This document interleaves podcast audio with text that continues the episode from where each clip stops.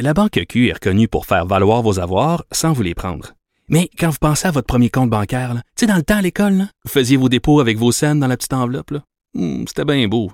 Mais avec le temps, à ce compte-là vous a coûté des milliers de dollars en frais, puis vous ne faites pas une scène d'intérêt. Avec la Banque Q, vous obtenez des intérêts élevés et aucun frais sur vos services bancaires courants. Autrement dit, ça fait pas mal plus de scènes dans votre enveloppe, ça. Banque Q. Faites valoir vos avoirs. Visitez banqueq.ca pour en savoir plus. Mario Dumont et Vincent Dessureau. Joignez-vous à la discussion. Appelez ou textez le 187 Cube Radio 1877 827 2346. Un travail conjoint qui a été fait par l'Association des économistes du Québec et l'Institut du Québec.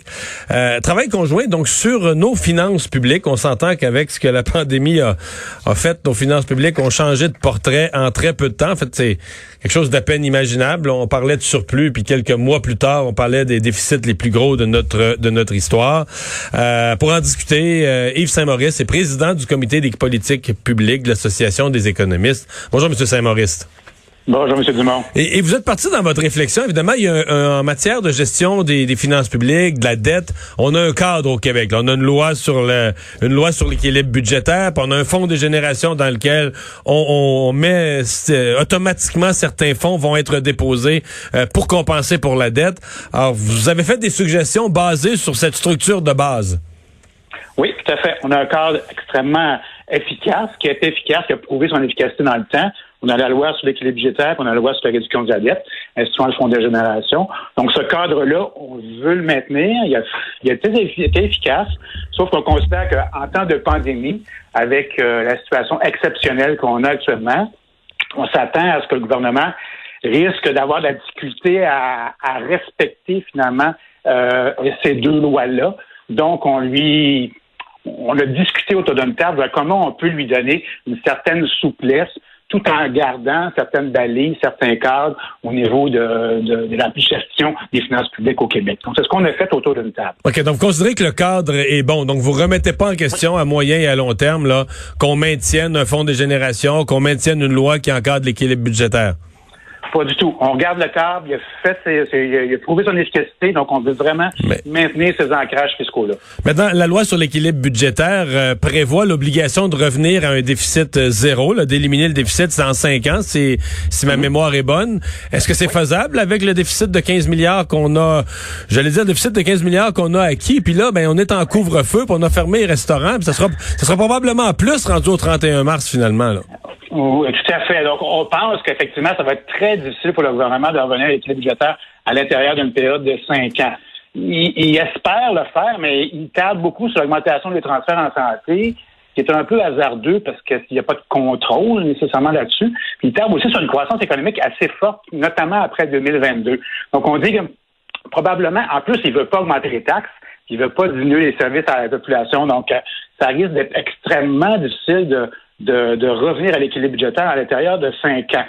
Donc, on lui dit, ben, pourquoi pas vous donner une année ou deux années de plus, parce qu'on ne veut pas non plus que le gouvernement se, se, se soit obligé finalement à s'apercevoir après deux ans qu'il va falloir couper dans les dépenses. Donc, en coupant les dépenses, ralentir l'économie, ralentir la, la, reprise économique, avoir des impacts. C'est pas ça qu'on veut. Donc, on veut donner un peu plus d'espace au gouvernement. On lui suggère de prendre un peu plus d'espace pour faciliter son retour à l'équilibre budgétaire à l'intérieur d'une période de peut-être six ou sept ans. On comprend ouais. que l'ampleur de la crise actuelle est quand même assez exceptionnelle. Ouais.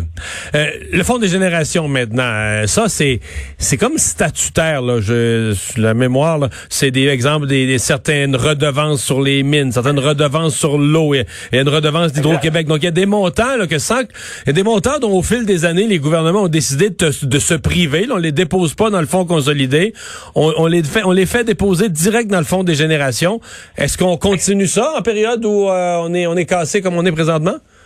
Ben, c'est ce qu'on suggère au gouvernement parce que l'objectif du fonds de génération, c'est vraiment de réduire la dette. Donc, tous ces revenus-là sont dédiés au fonds des générations et la seule chose qu'on peut faire avec cet argent-là, c'est de rembourser la dette.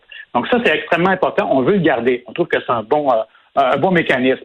Mais la cible de la dette qui est à 45% pour 2025-26, on sait que le gouvernement ne sera pas capable de toute façon de l'obtenir, cette cible-là. Donc, on dit au gouvernement, ajuster la cible, peut-être qu'on peut l'étirer. On dit ben, la cible, au lieu de l'avoir en 25-26, pourrait qu'on pourrait peut-être qu'on pourrait l'avoir en, en 29-30 à 45. L'important, c'est de garder une cible, donc garder les balises, garder le cadre.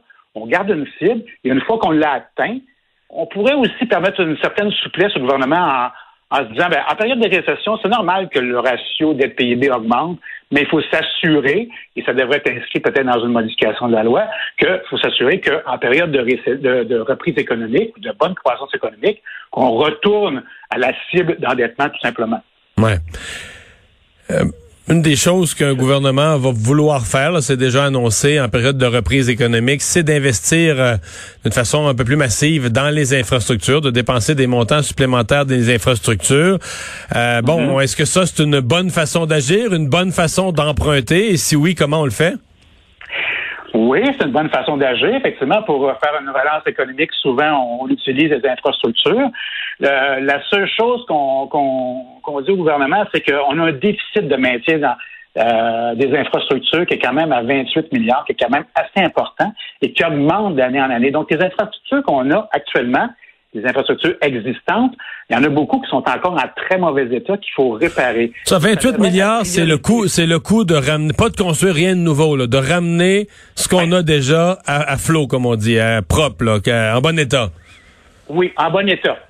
Ouais. C'est juste ça. C'est beaucoup. 28 milliards. Exactement. Donc, c'est quand même beaucoup d'argent, là. Puis ça, d'année en année, on s'aperçoit qu'il y en a plus qu'on pensait. Fait que ça en rajoute d'année en année. Juste cette année, on a rajouté un 3 milliards. L'année passée, c'était 24, 25, puis cette année, c'est 28. Donc, on a rajouté un 3 milliards. On n'a pas réussi à réparer ce qu'on voulait faire, à, reprendre finalement le terrain perdu. Donc, d'année en année, on rajoute. Donc, on dit au gouvernement, attention, avant de créer de nouvelles infrastructures, assurez-vous que euh, les infrastructures existantes sont déjà en bon état d'abord. Mhm. Ben, on va faire de nouvelles infrastructures. Ça veut juste dire que c'est pas une raison que le taux d'intérêt soit bas qu'on peut emprunter pour faire des nouvelles infrastructures, juste pour faire des nouvelles infrastructures, parce que en plus, le secteur de la construction, c'est pas un secteur qui va mal. On a vu qu'avec la reprise, avec le déconfinement, on a vu que ce secteur-là avait repris quand même assez facilement ses activités. Et on dit, ben, si vous mettez trop d'argent dans les infrastructures, il va manquer de main-d'œuvre dans la construction. Donc, vous allez créer des pénuries de main-d'œuvre, puis vous allez peut-être mettre des pressions sur les coûts. Donc, c'est peut-être pas une bonne idée de faire ça. M. Saint-Maurice, on va voir euh, ce que le gouvernement va vous écouter dans son prochain budget dans quelques semaines. Merci d'avoir été là. Ça fait plaisir. Merci beaucoup. On s'arrête. Richard Martineau s'en vient.